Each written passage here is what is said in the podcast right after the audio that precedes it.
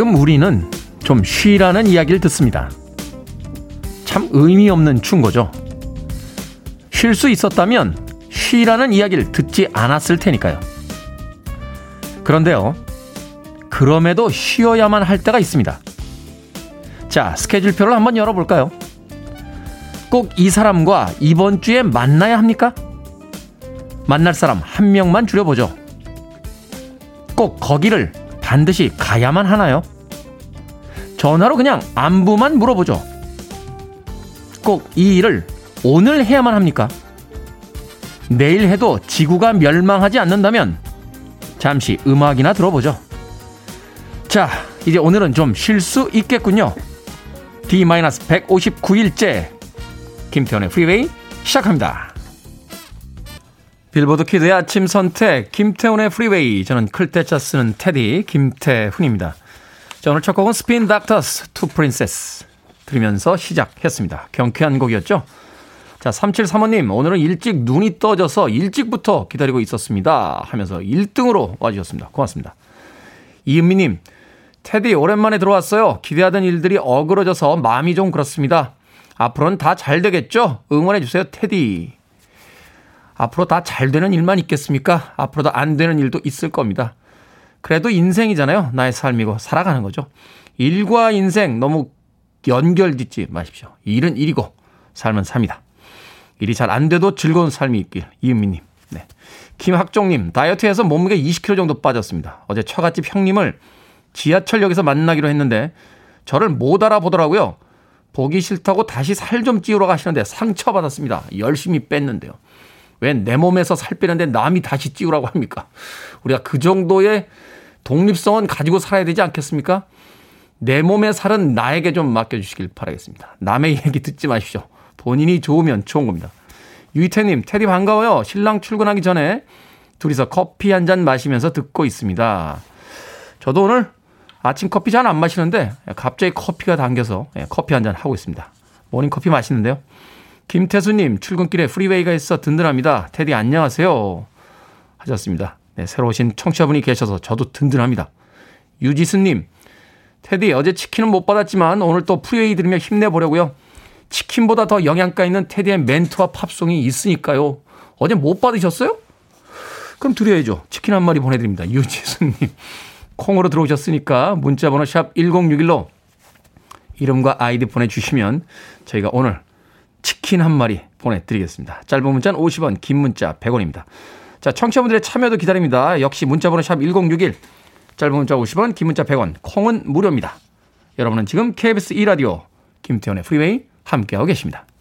KBS 2라디오 yeah, 김태현의 프리웨이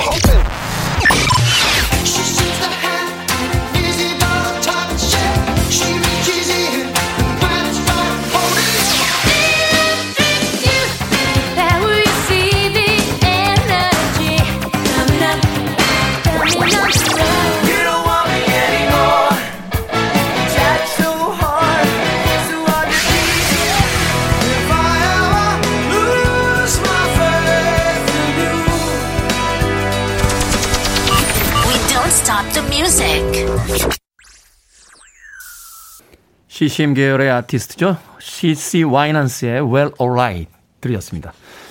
자, 0448님, 테디, 제 귀에만 김태훈의 프리웨이로 들리는 건가요? 제가 옛날 사람이라 그런가요? 옛날에는 땡땡 주스, 땡땡 레스토랑 그렇게 발음했는데 하기야 발음이 뭐 중요하겠습니까? 테디의 까랑까랑한 목소리면 됩니다. 라고 하셨습니다. 네. 상표명을 적어주셔서 제가 읽지를 못했습니다. 예. 프리웨이로 들립니까? 제가 발음할 때. 김태훈의 프리웨이. 예. 발음 상으로는 틀린 것 같지 않은데, 예. 바깥에서 스탭들이 고개를 갸우뚱하고 있습니다. 아, 프로에 별로 관심이 없는 것 같아요. 저분들. 5462님, 오늘은 일찍 출근하느라 1부부터 듣습니다. 평소에는 2부부터 듣거든요. 우연히 듣게 된 프리웨이 한 달 전부터 듣기 시작했습니다. 알찬 구성 좋습니다. 격려 문자 보내주셨고요. 오 이사님, 오늘 모의고사 칩니다. 어제 아파서 하루 종일 쉬는 바람에 좀 걱정이 되네요. 아무쪼록 화이팅 해볼게요. 하셨습니다. 화이팅 하십시오. 기적은 일어나지 않겠습니다만, 그래도 화이팅 하셔야 됩니다. 모의고사 한번 망친다고 인생에 그렇게 대세 지장 없습니다. 마음 편하게 시험 보고 오시길 바라겠습니다. 노인식님, 음, 오늘도 역시 나오는 곡들 하나도 모르겠고 형님은 오늘도 외모 얘기하시겠죠? 라고 하셨는데 안 합니다. 아, 잘생긴 외모를 자꾸 얘기하면 사람들이 기분 나빠합니다. 그래서 오늘은 제 잘생긴 외모 얘기는 안 하도록 하겠습니다. 노인식님. 자, 0748님, 큰일 났네. 좋은 아침 조우종님과 FM 대행진에 출석합니다. 조용필의 미지의 세계 신청합니다. 하셨는데 이분 어제도 신청하셨죠? 이리 오시면 안 된다니까. 근데 저쪽 방송을 들으시면서 문자를 일리 보내시니까 저희가 아무리 이야기를 해도 아실 수가 없는 거예요. 작가분, 예, 밖에 작가들, 예, 요거 하나 프린트 아웃해서 옆방에 조우종 씨에게 좀 전달 좀 해주세요. 잘못 오신 것 같다고. 예, 그쪽은 샵 8910입니다. 네, 샵 8910. 이쪽은 샵 1061이고요. 0748님, 안 들리시는 것 같아서 저희가 옆방으로 편지 배송하도록 하겠습니다. 출동! 네.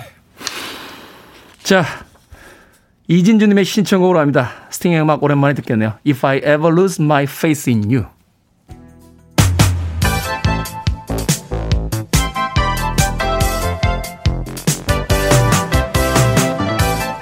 이 시각 뉴스를 깔끔하게 정리해드립니다. 뉴스 브리핑 최영일 시사평론가와 함께합니다. 안녕하세요. 안녕하세요. 자, 어제 문재인 대통령의 백신 접종을 두고 주사를 바꿔치기했다 하는 네. 또 음모론이 시작이 됐습니다. 네, 네. 접종했던 간호사한테까지 양심 선언해라 막 이러면서 예. 그 신상 털기까지 지금 진행이 되고 있다라고 하는데. 네, 네, 그렇습니다. 일단은 이제 문재인 대통령 내외 백신 접종을 했죠. 이건 이미 이제 예고된 바 있습니다. 네. 어, 다가오는 6월에 영국에서 열리는 G7 정상회담에 참석해야 하고 또 마침 그날이 이제 65세 이상 고령층에게 아스트라제네카가 재접종되기 시작한 날이기도 했고요. 먼저 음. 요양병원 입소자 종사자부터 시작이 됐습니다. 그 문재인 대통령 마포 보건소를 찾아서 어, 내외가 이제 접종하는 장면을 영상으로 다 공개했는데 청와대는 지금 이 일부 그래도 백신에 대한 불신이 있기 때문에 안전하고 효과적이다라는 것을 대통령이 몸소 또 보여주는 그러한 의미를 담기도 했다 설명을 했는데요. 네. 이 동영상 밑에 게시, 게시글들이 달리잖아요. 댓글들이. 그렇죠. 그런데 유튜브로도 이제 나가고 하니까 근데 여기 올라온 게 이상하다. 백신이 바꿔치기 됐다. 뭐 이런 글이 퍼져나가기 시작한 거예요. 근데 영상을 자세히 보면 자, 이 병에서 주사기로 백신을 뽑죠. 이 약을 액체, 네. 액체를 그리고 나서 이제 이렇게 투약하면 되는데 그 다음 장면에서 이렇게 바늘에 캡이 씌워져 있는 거예요. 그러니까 간호사가 이제 뒤에 파티션에 가서 거기가 사무실처럼 돼 있는 공간이에요. 음. 의료적으로 아주 잘 돼 있는 병원 시설이 아니에요.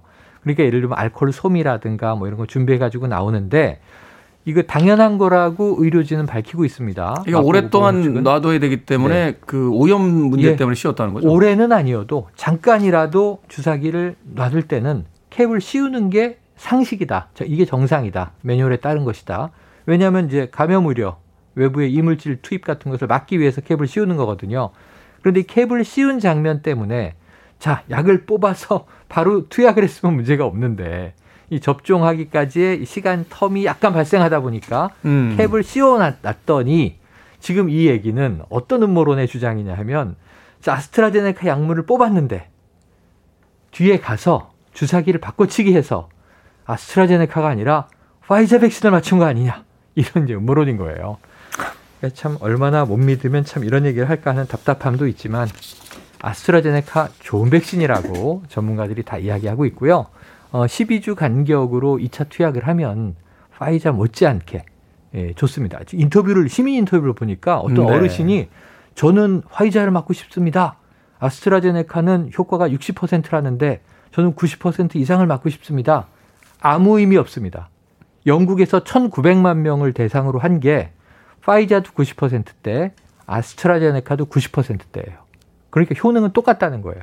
그래서 자꾸 이 불안감이 음모론 때문에 그런 거 아닌가 걱정이에요. 지금의 시기는 어떤 걸 맞느냐가 중요한 게 아니라 빨리 많이 맞아야 되는 네. 시기잖아요. 전문가가 얘기하는 게 제일 좋은 백신이 뭡니까? 이렇게 물어보면 내 옆에 있는 백신입니다. 이렇게 얘기하거든요. 그렇죠. 그래서 집단 면역이 형성이 돼야 빨리 음. 종식시킬 수 있는 건데 그렇습니다. 지금은 어떤 것이냐에 문제보다는 이제 시간의 문제다라는 걸 다시 한번 생각해 봐야 될 것 같습니다. 네. 자, LH 투기 의혹 수사 어떻게 진행되고 있습니까? 뭐 의혹과 관련해서 수사 중인 사람들 중에 국회의원들이 많다. 네. 또 고위공직자들 중에 다 땅에다 투자한 사람들이 굉장히 많은 사람들이 있다. 네. 뭐 이런 뉴스들 나오고 있는데. 언론 취재로 나올 겁니다. 지금 예를 들어 박모 씨가 이번 그 수사 대상 중에 처음으로 사전 구속 영장이 지금 청구된 인물이 있어요. 그 구속 여부도 우리가 지켜봐야 되는데 지금 이 국수본 국가수사본부 내의 합동특별수사본부에서 대대적인 수사를 전개하고 있고 압수수색도 다발적으로 하고 있습니다. 네. 현재 수사 대상은 398명이다. 이렇게 밝혔고요. 398명. 예, 이 안에 국회의원이 3명이 있고 그리고 시도의원도 있습니다. 광역 기초자치단체 의원. 이들도 이해관계가 있을 수 있는 사람들이에요. 왜냐하면 지역개발 현안을 잘하는 사람들이거든요. 그렇죠. 미공개 정보로 투기할 수 있는 여지도 있고요. 10여 명의 시도 의원이 포함돼 있고 그럼 LH 임직원은 얼마냐? 31명 정도가 있습니다. 그러니까 398명 안에 투기 의혹 대상자 수사 중인 사람들 안에 국회의원 또 기초자치 광역자치단체 의원 LH 임직원 다 있는 거예요. 그래서 이제 이런 이 문제들 어 아, 지금 이제 이 박모 씨는 아까 말씀드린 구속 이 저 영장이 처음 청구된 인물은 국회의원은 아닙니다. 음. 국회의원은 지금 수사 대상인 거예요.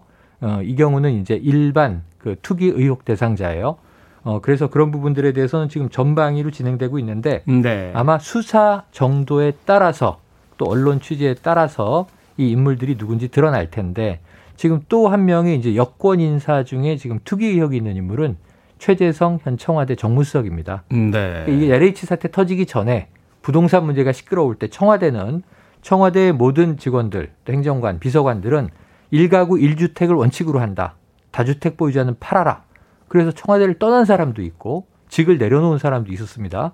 근데 이제 최재성 정무수석은 들어갈 때 무주택자다. 집이 없다라고 신고하고 들어갔거든요. 근데 부인 명의의 땅이 저기 저 남양주 지역에 있는 것으로 확인되면서 이거 시세 차익 노린 거 아니냐. 최 수석 입장은 이것은 이 퇴임 후 노후에 살기 위한 주거 목적의 땅이다. 현재는 임야라고 해요. 네. 뭐 해명 내용에 대해서 야권의 또 공세도 이어지고 있습니다. 뭐 어찌됐건 국민들이 납득할 만한 수준의 수사가 이루어져야 된다. 그런 네. 생각해 봅니다. 자, 국회에서 어제 본회의 있었는데요. 4차 재난지원금을 위한 추경 어떻게 됐습니까? 네. 여야 합의가 이루어졌는데 아직 처리되진 않았어요. 원래는 어제 본회의에서 처리될 예정이었는데 예결위에서 여야가 팽팽했습니다. 네. 지금 이제 여당은 계속 좀 증액이 필요하다. 4조 원 정도도 올리자는 입장이었고요.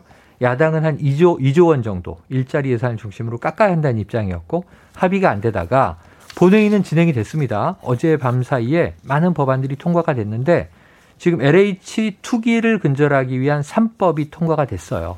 그래서 한국토지주택공사법 일명 LH법이라든가 공공주택 매매에 관한 법률 이러한 것들이 쭉 처리가 되면서 이제 이 정세균 국무총리가 그동안 이야기했던 엄벌에 처할 수 있는 기준들이 법안에 들어갔어요. 네. 그래서 최대한 미공개 정보를 이용해서 투기한 사실이 밝혀지면 이게 투기의 규모에 따라서 이제 양형 차이가 있을 텐데 최대 무기징역까지도 선고가 가능하게 아. 됐고요. 굉장히 강력해졌습니다.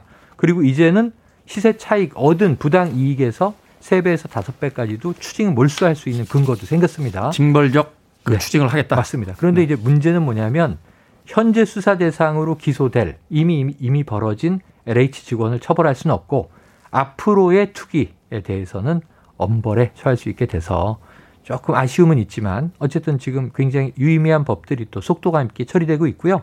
추경 4차 재난지원금을 위한 추경은 오늘 오전 8시에 본회의가 속개됩니다. 네. 오늘 오전에 통과될 것으로 이야기가 되고 있습니다. 뭐 과거로 소환해서 네. 어, 소구해서 그 소급할 수는 없는데 없지만 그래도 지금 현재 법률로 처벌은 할 수 있죠. 강력한 처벌은 이제 이후부터 이루어지겠지만 예, 예. 앞으로 이제 새 법이 통과됐기 때문에 앞으로 투기는 엄벌에 처할 수 있게 됐는데 지금 현재 국민 공분을 일으킨 LH 사태는 현행법으로 이제 처리가 되는데 법원이 예를 들면 지금 이 투기 의혹이 있는 땅을 수사 중이거나 재판되고 있을 때 팔아버릴 수 있거든요. 그 팔아버리지 못하게 몰수 보전을 하는 명령을 내리는 등 지금 굉장히 좀 엄격하게 움직이는 것도 사실입니다. 자, 오늘의 시사 엉뚱 퀴즈 어떤 문제입니까? 네. 자, 문재인 대통령 백신 접종과 관련한 황당한 음모론을 전해드렸는데요. 요즘만큼 무분별하게 음모론이 난무하던 때가 또 있었나 싶기도 합니다. 자, 음모론 하면 대표적인 게 외계인입니다. 미국의 FBI가 외계인의 존재를 알고 있는데 네. 이것을 감추고 있다. 그래서 이제 뭐 엑스파일 같은 미국 드라마도 나오는 거죠. 진짜 있었으면 트럼프 대통령이 트위터에다 올리지 아, 않았을까요? 아, 저는 사진과 함께 올렸을 것 같긴 해요. 궁금합니다. 네. 자, 여기서 오늘의 문제. 외계인을 전면에 내세운 영화죠. E.T.에서 외계인과 주인공 소년 엘리엇은 이것을 타고 두둥실 하늘로 떠오릅니다. 이것은 무엇일까요? 1번 자전거, 2번 양탄자, 3번 지게차, 4번 비리오포대. 네, 백준현 씨, 이은희님, 네 보기도 안 듣고 로스웰 E.T. 막 올려주셨는데 보기 없습니다. 유명하죠. 네. 자, 정답하시는 분들은 지금 보내주시면 되겠습니다. 재미있는 오답 포함해서 총 10분에게 불고기 버거 세트 보내드립니다. 영화 E.T.에서 외계인과 주인공 소녀는 이것을 타고 하늘로 올라갔습니다. 이것은 무엇일까요? 1번 자전거, 2번 양탄자, 3번 지게차, 4번 비료 포대. 문자번호 샵 1061. 짧은 문자 50원, 긴 문자 100원, 콩은 무료입니다. 뉴스브리핑 최영일 시사평론가와 함께했습니다. 고맙습니다. 고맙습니다.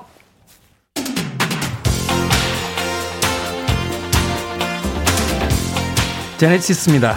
Invisible Touch.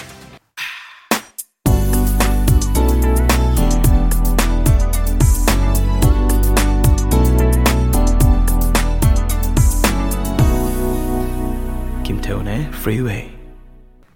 어떻게 음악을 이렇게 만들 수 있죠? 완벽에 가깝다라고 이야기할 수 있을 것 같습니다. 샤카칸의 I Feel For You 드렸습니다.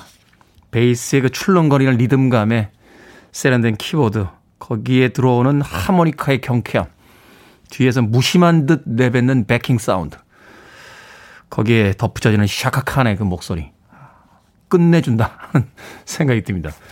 제가 만든 곡은 아닌데 아, 이런 곡을 아침에 틀 수 있음에 예, 자랑스럽습니다. 샤카칸의 I Feel For You 드렸습니다. 자, 오늘의 시사 엉뚱 퀴즈. 영화 E.T.에서 외계인과 소년이 함께 타고 하늘로 올라간 것은 무엇일까요? 정답은 1번 자전거였습니다. 5239님 전동 킥보드. 스필버그 감독이 2021년에 E.T.를 만들었으면 전동 킥보드 타고 올라갔을 것 같아요. 예. 당시에는 없었으니까요. 중년 신사라고 닉네임 쓰였습니다. 1번 자전거. 자전거 타고 출근하는데 요즘 날씨 좋아서 자전거 타기 정말 좋습니다. 하셨습니다. 마스크 꼭 하세요. 어, 황사한 미세먼지 있습니다. 곽기성님, 리어카. 조선의 오픈카죠? 라고 하셨는데. 그렇게 생각할 수도 있겠네요. 네. 8833님, 스카이콩콩이라고. 추억의 이름입니다. 스카이콩콩. 이거 하다가 넘어진 친구들 꽤나 많지 않습니까? 스카이콩콩 하다? 1289님, 은하철도 999. 네. 야, 진짜 추억 소환들 많이 하시는군요. 저는 기억도 안 나는 이런, 이런 애니메이션이 있었나요? 은하철도 999. 철이와 메테르가 나왔던. 네. 모른 척 하면서 다 알고 있는 DJ. 네. 0246님, 동아줄 타고 올라갔습니다. 라고 하셨는데, 여러분들의 이 기발한 상상력에 진심으로 박수를 보냅니다. 자, 방금 소개해드린 분들 포함해서요, 모두 10분에게 불고기 버거 세트 보내드리겠습니다. 당첨자 명단은 방송이 끝난 후에 김태훈의 프리웨이 홈페이지에서 확인할 수 있습니다. 포털 사이트에 김태훈의 프리웨이 검색하시고 들어오시면 되고요. 또 콩으로 당첨이 되신 분들은 방송 중에 이름과 아이디 한 번만 문자로 보내주시면 모바일 쿠폰 보내드립니다. 문자번호 샵 1061, 짧은 문자는 50원, 긴 문자는 100원입니다. 자, 2516님의 신청곡으로 갑니다. 캐나다의 록밴드죠. 러버보이, Turn Me Loose.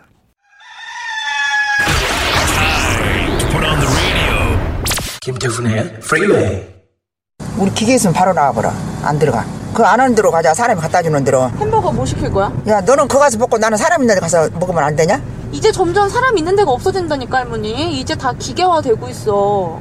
화면을 터치하는 데 익숙지 않은 노년층들은 이런 곳이 낯설고 소외된 사람들도 있다고 합니다. 불고기 버거 세트 하나 주세요. 그건 기계로 하는 거니까 말 안 해도 돼 그럼 지폐를 안 입고 돈만 단돈만 들어가는 거야? 카드로 하는 거야. 그럼 카드 안 갖고서 먹지도 못하겠네? 야 카드 없고 기계 못 만지면 못 먹는 거 아니야? 햄버거 먹고 싶어도 못 먹겠구만 이건 병원 내가 그 집에서 밥 먹는다고 했잖아 할머니 패러글라이딩도 하고 건물도 탔잖아 내가 다 어디로 어디 눌러야 된다며 그내 맘대로 안 된다고 자존심 상하지 않냐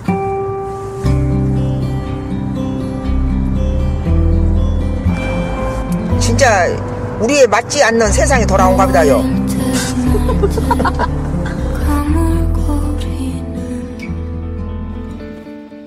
생각을 여는 소리 Sound of Day. 오늘은 무인 자동화 계산대죠. 키오스크를 체험하러 가는 유튜버 박막례 할머니와 손녀의 대화 들려드렸습니다. 요즘에는요, 키오스크가 설치된 매장을 흔히 볼 수 있습니다. 기술이 발달하면서 일상생활의 편의성은 날로 높아지고 있죠. 하지만 변화에 대한 적응이 힘든 사람들도 함께 늘고 있습니다. 특히나 터치 스크린 작동에 익숙치 않은 고령의 소비자들. 단계도 복잡하고 그림이나 글씨도 잘 안 보인다며 키오스크 이용에 어려움을 호소하는 경우가 많습니다. 또 뒷사람 눈치도 보인다고 하더군요. 하기야 키오스크로 주문하면서 뒤에 줄 서 있는 사람이 신경 쓰여 아무 메뉴나 대충 눌렀던 경험, 우리도 한두 번씩은 가지고 있을 겁니다. 이뿐만이 아닙니다. 비장애인 성인을 기준으로 키오스크를 설치하기 때문에 시각장애인이나 휠체어 사용자, 또 어린이들이 이 키오스크 이용에 어려움을 겪는 경우가 많다고 합니다. 보다 편리한 세상을 지향하는 기술의 발전이 누군가에게는 불편하고 또 소외감으로 계속 다가온다면 우리 사회는 합리화라는 이름에 매몰된 몇몇 사람들만의 멋진 신세가 될지도 모릅니다. 그런 세상은 우리가 꿈꾸는 이상적인 미래는 아니잖아요. 변화와 발전 속에 배려와 이해가 녹아드는 따뜻한 기술. 바로 우리가 희망하는 세상의 진보입니다. Listening to one of the best radio stations around. You're listening to 김태훈의 Freeway. 빌보드 kid의 아침 선택 KBS 2 라디오 김태훈의 프리웨이 함께하고 계십니다. 손은신님께서요 어제 12년 만에 운전대를 잡았더니 몸이 쑤십니다. 잘할 수 있을까요? 걱정되는 아침이네요 하셨는데 아, 손은신님보다는 손은신님 자동차 주변 사람들이 걱정을 해야 되는 게 아닌가 생각이 드는군요. 뒤에다 하나 쓰세요. 12년 만에 다시 초보라고 하나 쓰시면 내 마음도 편해지고 주변 분들도 그러려니 이해를 합니다. 그런데요, 이 운전하고 자전거 타는 방법 같은 건 한번 배워두면 어, 잊어버리는 법이 거의 없다라고 합니다. 그러니까 며칠 정도 지나면 익숙해질 테니까 며칠 동안은 좀 조심하시길 바라겠습니다. 딸기 조아님, 아침에 카풀하면서 간단히 먹을 음식을 가지고 왔더니 이젠 아주 일상이 돼버렸어요. 차에 타면 제 손부터 쳐다보는 카풀 동료들. 어떨 때는 정말 얄밉기도 합니다. 오늘은 아무것도 없어! 라고 하셨습니다. 좀 창의적으로 생각해보면 어떨까요? 과자를 이렇게 몇 개 사다 놓고요. 어, 조그만 통을 하나 준비하신 뒤에 천 원이라고 붙여놓으시면 카풀 동료들도 기분 좋게 뭐 천 원? 그래. 과자 한 봉지 먹지 뭐. 하고 천 원짜리 하나 넣어줄 수 있고 또 과자도 먹을 수 있을 테니까 그러면 뭐 딸기 조아님도 괜찮고 동료들도 눈치 안 보고 맛있는 과자 먹을 수 있지 않을까 하는 생각이 듭니다. 예, 달리는 편의점을 한번 만드시는 건 어떨까 하는 생각이 듭니다. 딸기 조아님. 네, 수익 생기면 반반씩 나누는 걸로. 자, 1부 끝곡입니다. 그레고리 에버트, Shake You Down. 저는 2부에 가 있겠습니다.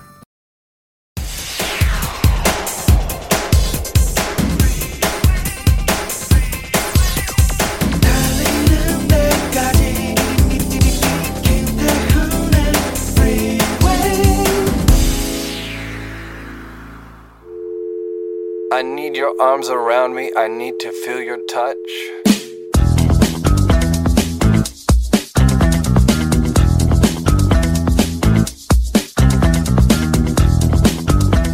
어니 젤린스키 모르고 사는 즐거움 걱정의 40%는 절대 현실로 일어나지 않는다. 걱정의 30%는 이미 일어난 일에 대한 것이다. 걱정의 22%는 사소한 고민이다. 걱정의 4%는 우리 힘으로는 어쩔 도리가 없는 일에 대한 것이다. 걱정의 4%만 우리가 바꿔놓을 수 있는 일에 대한 것이다.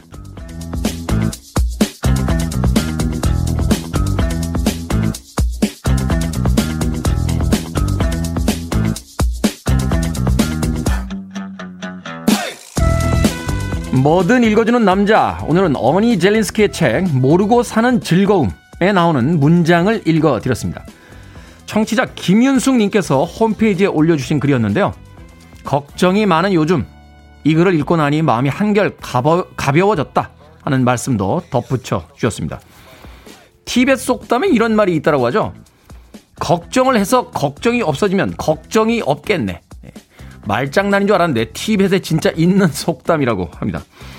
생각해보면 정말 그래요.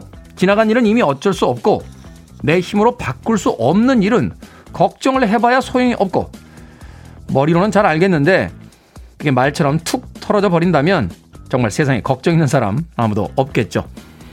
오히려 걱정할 필요 없는 일인데 난 왜 이렇게 걱정이 많지? 하는 새로운 걱정을 시작하면서 우리는 딜레마에 빠지기도 합니다. 괜히 걱정하는 내 모습도 있는 그대로 받아들여 주면서요. 가끔은 그래 뭐 어떻게든 되겠지 이런 대범한 마음을 한 번씩 가져보는 것도 좋을 것 같습니다. 대세에 지장 없으면 그냥 가는 거죠. 그러잖아 원고 읽다가 틀렸는데 민 PD가 뭐라고 할까봐 걱정이 됩니다. 마크 너플로의 목소리 아침에도 잘 어울리네요. 다이얼 스트레이츠의 Why Worry 김호기님의 신청곡으로 띄워드렸습니다. 자, 이 곡으로 김태현의 프리웨이 2부 시작했습니다. 앞서 일상의 재발견, 우리 하루를 꼼꼼하게 들여다보는 시간이었죠. 뭐든 읽어주는 남자. 청취자 김윤숙님께서 어, 보내주신 어니 젤렌스키의 책, 모르고 사는 즐거움에 나오는 문장 읽어드렸습니다. 걱정하지 말라고 이야기는 하는데, 걱정이 안 되는 사람이 과연 몇몇이나 있겠습니까? 근데 상대적인 건 있는 것 같아요. 같은 사안에 대해서도 하루 종일 그 문제를 끌어안고 있는 사람이 있고 그냥 툭툭 털어버리는 사람들이 있는데 걱정을 내려놓는 것도 훈련과 습관을 통해서 어, 만들어질 수 있지 않나 하는 생각이 듭니다. 근데 이게 꼭 좋은 것만은 아니래요. 어, 걱정을 너무 안 하는 것도. 제가 한번 이야기 드렸던 것 같은데 예, 정신건강의학과 전공의한테 물어봤더니 걱정 없이 사는 게 좋지 않겠어? 아이, 형, 걱정 없이 사는 게 제일 좋죠. 대신 옆 사람들이 걱정을 시작해요. 너무 이 사람이 걱정을 안 해서. 집에 있지 않습니까? 어, 남편분들은 뭐 걱정 없어 하고 주무시는데 아내분들은 그런 남편 때문에 걱정이 됩니다. 걱정하는 건 상대적인 거니까 나의 걱정이 없어지는 것도 중요합니다만 옆 사람의 걱정을 없애 주시는 것도 필요하지 않나 하는 생각 듭니다. 자, 뭐든 읽어주는 남자 게시판에 여러분들께서 일생의 소소함, 어, 일상의 소소한 아, 일이라도 함께 읽어볼 만한 문구 올려주시면 되겠습니다. 어, 말머리 뭐든 달아서 문자로도 참여 가능합니다. 문자번호 샵 1061, 짧은 문자 50원, 긴 문자 100원, 콩은 무료입니다. 오늘 채택되신 김윤숙님께 전설의 촉촉한 카스테라와 라떼 두 잔 보내드립니다.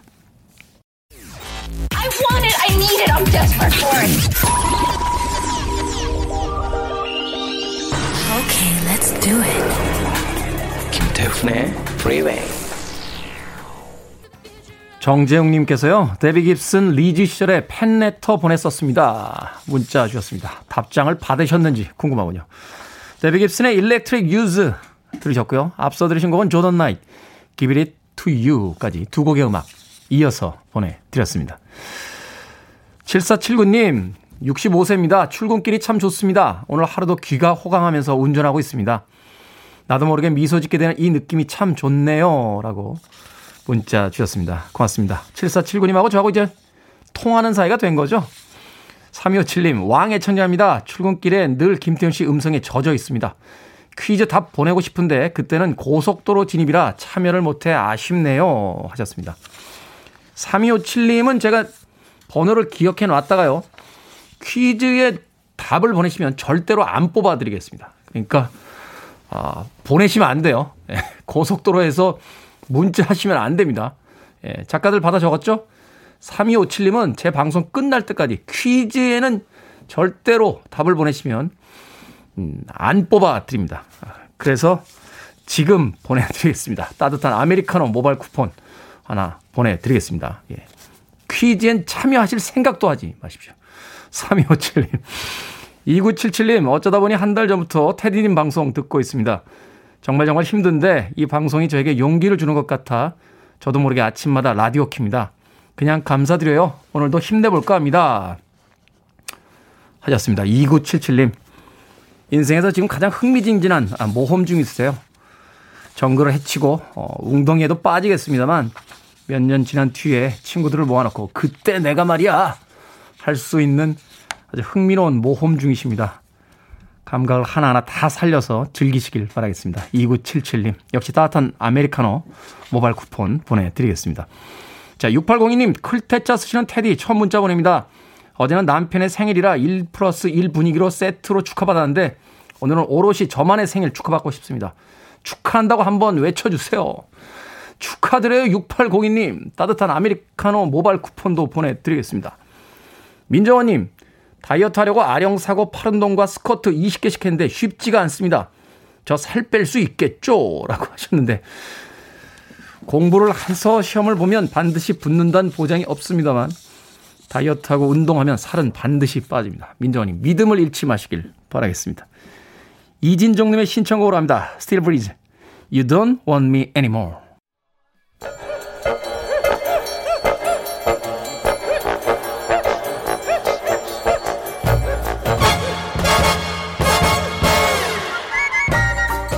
온라인 세상 속 촌철살인 해학과 위트가 돋보이는 댓글들을 골라봤습니다. 댓글로 본 세상.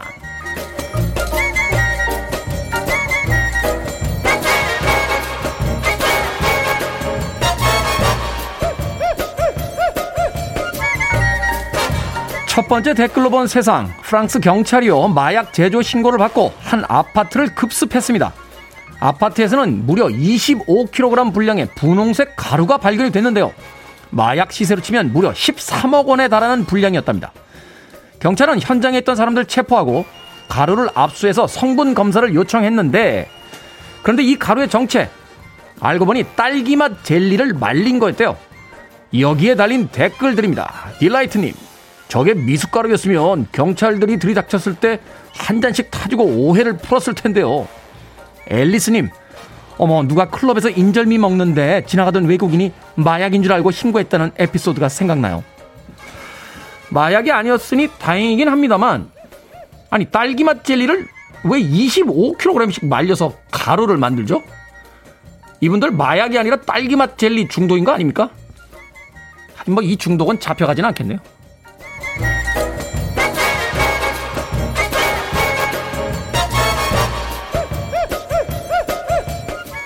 두 번째 댓글로 본 세상. 요즘 디지털 자산인 NFT에 대한 관심이 뜨겁습니다. 디지털 그림이 65억 원에 낙찰되기도 하고요. 2006년 작성된 첫 트윗 27억 원에 거래되기도 했는데 미국에 사는 알렉스 씨도 NFT 열풍에 동참했습니다. 1년간 녹음된 방귀 소리라는 제목으로 실제 자기의 방귀 소리 파일을 내놨는데요. 익명의 구매자가 85달러에 구입해 갔다고 합니다. 본인조차 NFT 시장이 미쳤다 하면서 놀라워했답니다. 여기에 달린 댓글들입니다. 행복 땡땡님 노력에 비해 너무 저렴하네요. 웃구 땡땡님 아니 파는 사람한테만 뭘 할 게 아닌 게 저걸 사가는 사람이 있네요. 음 이걸 왜 사죠? 남의 방구 소리를? 근데 왜 나도 한번 들어보고 싶냐? 이거 어디서 들을 수 있어? 나 이상한 거야? 기분이 상해지네.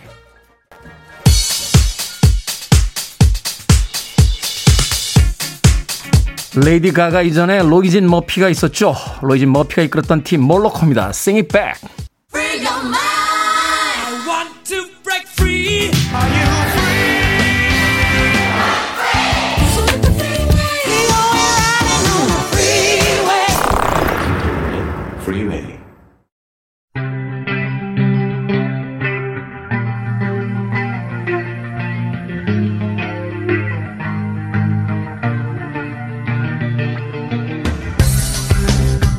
21세기의 키워드로 우리의 역사를 살펴보는 시간 공간 역사 연구소 박광일 소장님과 함께합니다. 안녕하세요. 안녕하세요. 요즘 뉴스 보면 안타까운 사건들이 종종 눈에 띄는데요. 이 법의학자들의 조사로 사건의 해결 실마리 찾는다 하는 이야기도 꽤 많이 들은 것 같습니다. 네. 과학과 의학이 발전하지 않았던 시절, 지금만큼 그렇게 정교하지 않았던 시절, 이때가 좀 궁금해지는데요. 그렇죠. 지금이야 이제 뭐 유전자 검사까지 등장을 하면서 사실은 이제 범인을 찾아내는데 여러 가지 기법이 동원이 되는데 네. 예전에는 사실은 관리라고 하는 사람들, 즉 살인 사건과 관련된 것들을 살피는 사람들이 굉장히 권위적이었습니다. 아. 그러다 보니까 그들의 어떤 권위적인 태도와 그다음에 이제 선입견 이런 것들이 어떤 무고한 어떤 상황들을 만들어내게 됐는데요. 이게 이제 아마 정근대 사회에 계속 문제가 됐던 것 같고 그러다 보니까 이제 원나라 때 왕유로 가는 법의학자가 이래선 안 된다. 그러니까 시신은 분명히 누군가 어떤 증거를 얘기하고 있으니 그 범인에 대해서 얘기하는 것들을 찾아볼 필요가 있다. 그래서 무엇보다도 죽은 사람이 원한을 가져서는 되지 않는다라는 책을 짓게 됩니다. 네. 그게 바로 무원록이라고 하는 아, 책입니다.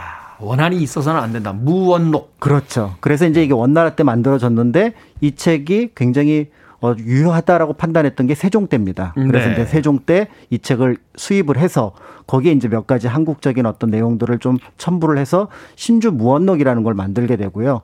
그때까지만 하더라도 이제 아마 초기에만 조금 쓰였던 것 같고 조선 영조 때를 지나면서 이게 굉장히 중요한 책인데라는 생각을 했던 것 같습니다. 네. 그러면서 그 내용을 조금 더 확장을 하고 좀 내용이 불분명한 부분을 정리하고 그래서 증수 무언록이라는 책을 만들어내는데 이거를 백성들도 봤으면 좋겠다라고 음. 해서 결국은 한글로까지 편찬을 하게 됩니다. 아. 그래서 증수 무언록 원 언해라고 하는 책까지 있어서 보통 이제 무언록으로 기억을 하시면 좋을 것 같고요. 이런 책들이 이제 조선 시대의 법의학 그러니까 어떤 시신을 거만하는데 굉장히 중요한 자료로 쓴 책이었다라고 보시면 될 것 같습니다. 소위 이제 과학적 사고를 이제 시작하게 되는 그렇죠. 대중화되는 그렇습니다. 네, 네 죄를 네가 알렸다.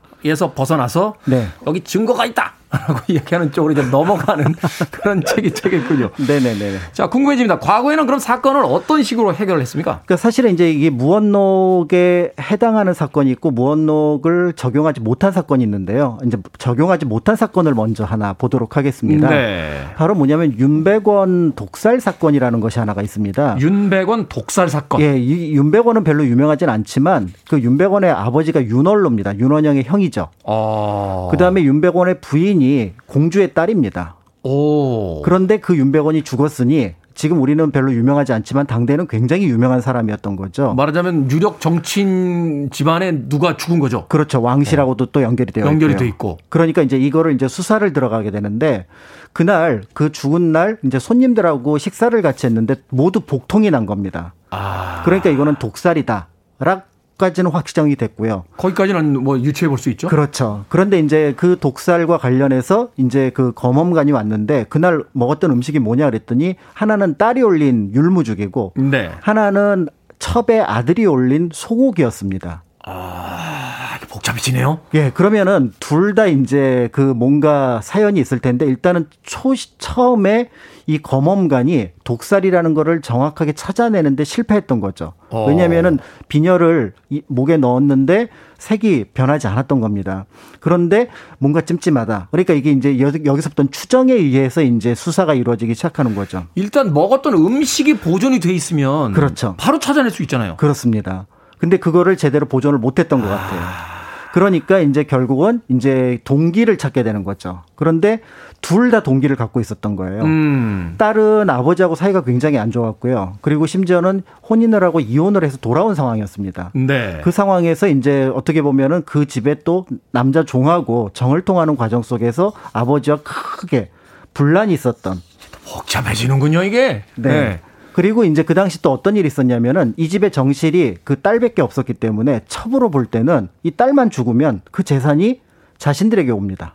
그러네요, 또. 그러니까 둘 다 결국은 어떤 동기를 갖고 있다 그래서 처음에는 조금 더 어떻게 보면은 성향이 주변에 평판이 좋지 않았던 딸이 범인으로 적용이 돼서 일단락 됩니다. 아, 그러니까 무슨 증거가 있는 게 아니라 두 사람 다 동기가 있는데 사람들한테 물어봤더니 네가 더 못된 사람인 것 같대. 그래서 너, 너, 너한테 이제 범인 이렇게 되는 거예요? 어, 사실은 이제 거기에 더 중요한 게 뭐냐면 이 딸이 신문을 받는 과정에서 죽어요. 아니 신문을 어떻게 읽길래 사람이 죽지? 우리가 알고 있는 것처럼 몽둥이로 때리는 거니까 곤장으로 때리는 거니까. 네 죄를 네가 알렸다. 그렇죠. 때린다고요? 네. 그래서 여기서 이제 이 딸이 죽게 됩니다. 네. 그러면서 이제 이 딸이 범인으로 이제 그 확정이 되는데 한 13년 뒤에 이 사건이 다시 올라옵니다. 일단은 신문을 받다 죽었으니까 그 사람이 범인이어야만 하잖아요. 그렇죠. 아니면 무고한 사람을 죽인 게 되니까. 그렇죠. 근데 그 13년 후에 이 사건이 다시 올라온다. 다시 올라오죠. 다시 어. 올라오는 이유는 뭐냐면 그 개미치라고 하는 딸의 아들이 이 어머니가 억울하다. 우리 어머니가. 네. 우리 어머니가 범인일 리가 없죠. 재조사를 해달라. 음. 라고 해갖고 다시 재조사에 들어갑니다. 어떻게 됩니까? 그랬더니 이번에는 첩이 범인이 돼요. 왜 갑자기 또? 근데 그것도 또 문제가 있는 게 첩이 신문을 받는 과정에서 또 죽습니다. 아니 무슨 수사기법이 그렇습니까? 그러니까 이제 이렇게 해서 이제 일단락이 됐습니다. 그래서 이제 첩이 이제 범인이 됐는데. 잠깐만 이게 일단락이 된 겁니까? 누군지는 모르겠고 신문 받다 두 명이 죽었는데 지금. 어, 일단락이 됐습니다. 실록에 보면은 이게 차분하게 굉장히 자세하게 기록이 되어 있거든요. 웃을 일이 아닌데요. 네. 네. 그런데 이거에 대해서 문제 제기를 또 누군가가 했던 것 같아요. 음. 그랬더니 결국은 다시 12년 뒤에 25년 지났을 때 네. 여기를 다시 조사를 합니다. 그랬더니 이번에는 결론이 어떻게 났냐면은 그 윤백원이라는 사람의 그 저기 그 서, 서자 동생이었던 윤조원이 범인이었던 거고 결국은 그 첩이 모르는 사이에 거기에 독을 탔다. 네. 여기까지가 이제 확정이 됐던 거죠. 하, 참. 자, 제대로, 제대로 수사가 된 게 좀 있습니까? 간단하게. 제대로 된 수사라고 하는 거는 이제 양성항 사건이라고 하는 것이 있는데요. 양성항 사건. 예, 이거는 처음엔 아주 간단하게 시작을 합니다. 양성항이라는 양반이 그 평민처녀 조꾸미를 백주 대낮에, 그러니까 운물터에서 안아버렸던 거예요. 지금식으로 하면 이제 추행을 한 거군요. 성추행을 한 거죠. 아. 그랬더니 아무리 신분 차이가 있다고 하지만 남녀가 유별한데라고 네. 하면서 결국은 이 처녀의 아버지가 양성왕의 집을 찾아갑니다. 그러면서 칼까지 들고 간 거예요. 내 아, 딸을 지금 욕보했으니까. 어 나와라. 내가 가만 안 두겠다. 그리고 이 집은 뭐 하는 집이냐. 양반 집이 어떤 집인데 이렇게 어 품위가 없느냐. 아마 동네 방네 이제 이렇게 떠들었겠죠. 네. 그랬더니 이제 양성왕의 아버지가 너무 너무 화가 난 거죠. 음. 아들한테. 네. 그래서 너희 놈 밖에 나가서 죽어라. 보통 이제 이런 표현 많이 하잖아요. 예이 나가 죽어라.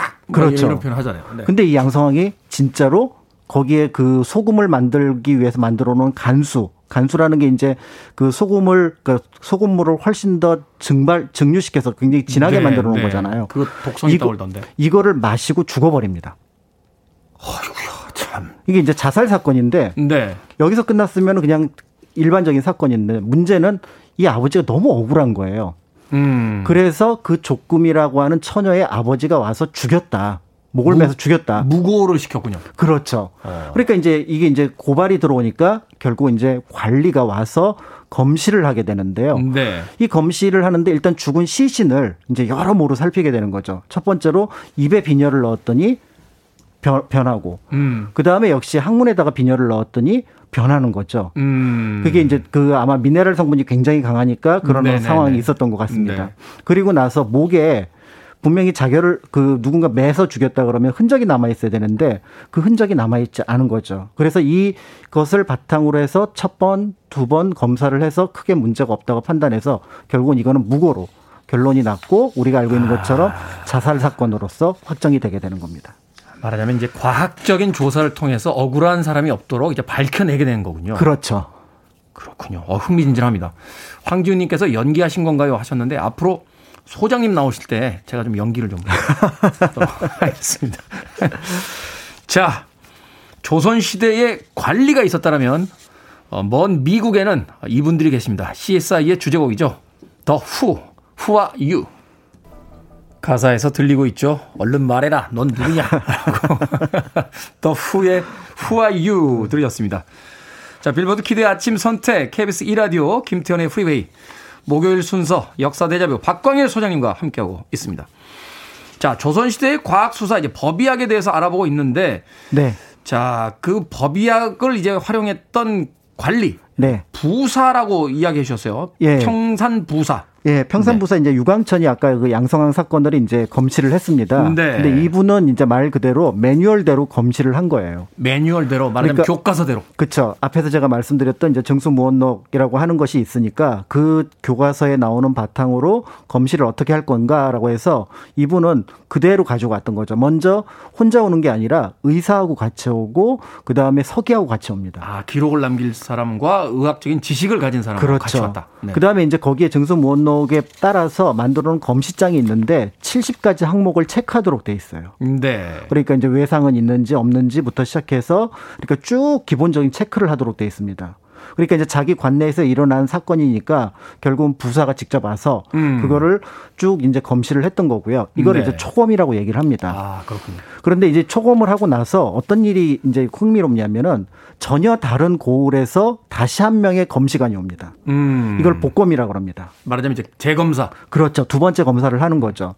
그래서 초검과 복검이 문제가 없다고 판단 똑같으면은 그럼 이거는 사건은 그렇게 해서 종결이 됩니다. 아, 합리적이네요. 네. 그런데 어. 예를 들어서 이제 초검과는 뭔가 이게 타살의 흔적이 있다. 네. 근데 이제 복검은 자살 같다. 어. 라고 하면은 두 사람의 의견이 엇갈리는 거잖아요. 그렇죠. 그러면은 제3의 사람을 불러다가 3검을 합니다. 아. 그래서 원칙은 3검인데 이게 1, 2검이 문제가 없다고 판단되면 하는 건 하는 거죠. 이게 왜 그러냐면 짐작하시겠지만 살인 사건 같은 경우는 연고자가 있어요. 이해관계가 얽히게 되죠. 그렇죠. 그럼 어. 관내에서 벌어졌을 때 그 사람이 오히려 문제가 일으킬 수 있기 때문에 관내에 있는 사람을 원칙적으로 초검을 시키긴 하지만 전혀 관계가 없는 사람은 재검을 시킨다라는 의미를 넣었고 그래서 일치가 되면은 이제 문제가 없다라고 판단을 했던 거죠. 음. 더 나아가서 이제 검시와 관련된 여러 가지 도구들을 들고 오는데 아까 말씀드렸던 은비녀가 이게 순은이 아닌 경우에는 금방 이제 뭔가 그 불순물에 의해서 변화가 일어납니다. 그렇죠. 약간 뭐 이렇게 그 안 좋은 탁한 뭐 그렇죠. 이런 거에도 그냥 변화가 생기니까. 그렇죠. 그래서 이제 그거를 가지고 오고 두 번째는 이제 식초, 끓인 식초하고 그다음에 술 지게미 같은 걸 가져와서 아. 이게 이제 외상이 있는 경우 아까 이제 목을 맸다 그러면은 거기다가 이제 술 지게미를 따뜻하게 해서 음. 부르, 저기 바른 다음에 다시 닦아내면은 거기에 상처가 남아 있거든요. 아. 그런데 그게 상처가 없으면 목을 매는 흔적이 없는 흔적이 거죠. 흔적이 없다. 그러면은 이거는 안에서 문제가 생겼으니 약을 먹었을 거다. 그럼 이제 약을 먹었다고 판단하면은 그 검시의 매뉴얼에 뭐가 있냐면은 이제 항문을 살펴보게 되는 거죠. 관이 그쪽으로 이어지니까. 그렇죠. 네 그래서 이제 이 사람이 아마 거기까지 검시를 했던 것 같고요.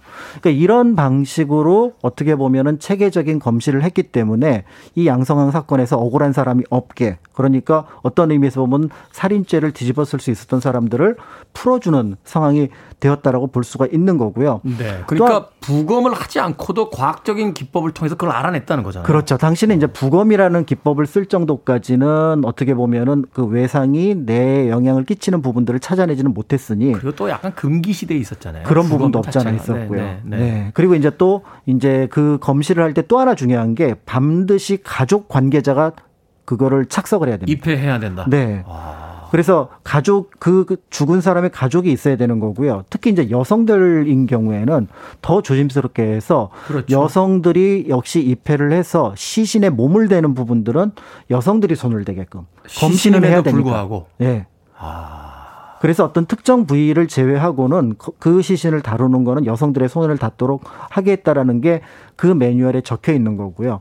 그래서 이런 내용들을 바탕으로 해서 조금 더 안정적으로 정리를 했던 분이 바로 다산 정약용입니다. 다산 정, 정약용 선생님은 안 나오시는 데가 없어요. 그렇죠. 그러니까 이제 결국은 이제 법의학 어차피 형조에서 그러니까 법무부에서 일을 했기 때문에 네. 법의학에 관심이 있었고 본인이 의학에 굉장히 조예가 깊었고 그러다 무엇보다도 이제 억울한 어떤 백성들에 대한 얘기를 가지고 있었기 때문에 이 무언록을 좀 발췌를 해서 특히 그 중에 일부분을 어떤 죽음과 타살과 관련된 것들과 관련 해서 정리를 해놓은 책이 바로 흠음신서의 일부분이 포함이 되어 있습니다. 음, 네. 이제 그런 면을 놓고 본다고 하면 정근대에 있어서도 비록 기술이라든지 어떤 부분에서는 좀 부족한 부분이 있었을지 모르지만 그럼에도 그 저 어떤 범죄 행위에 대해서 접근하는 태도만 명확하게 가진다고 하더라도 당시 사람들이 사실은 못 밝혀내는 건 어쩔 수가 없는 거거든요. 네. 뭐 지금도 못 밝혀내는 게 있으니까요. 그렇죠. 그러니까 못 밝혀내는 건 어쩔 수 없지만 저들이 절차에 따라서 나의 억울함을 또는 죽은 사람의 억울함을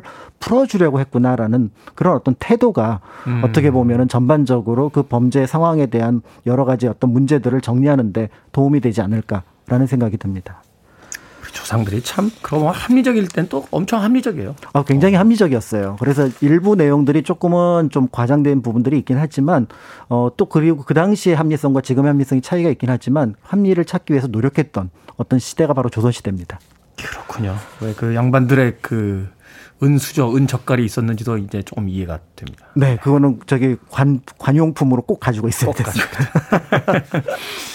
자, 조선 시대의 법의학서 중수 무원록에 대해서 오늘 역사대제부 공간 역사 연구소 박광일 소장님과 함께 이야기 나눴습니다. 고맙습니다. 감사합니다.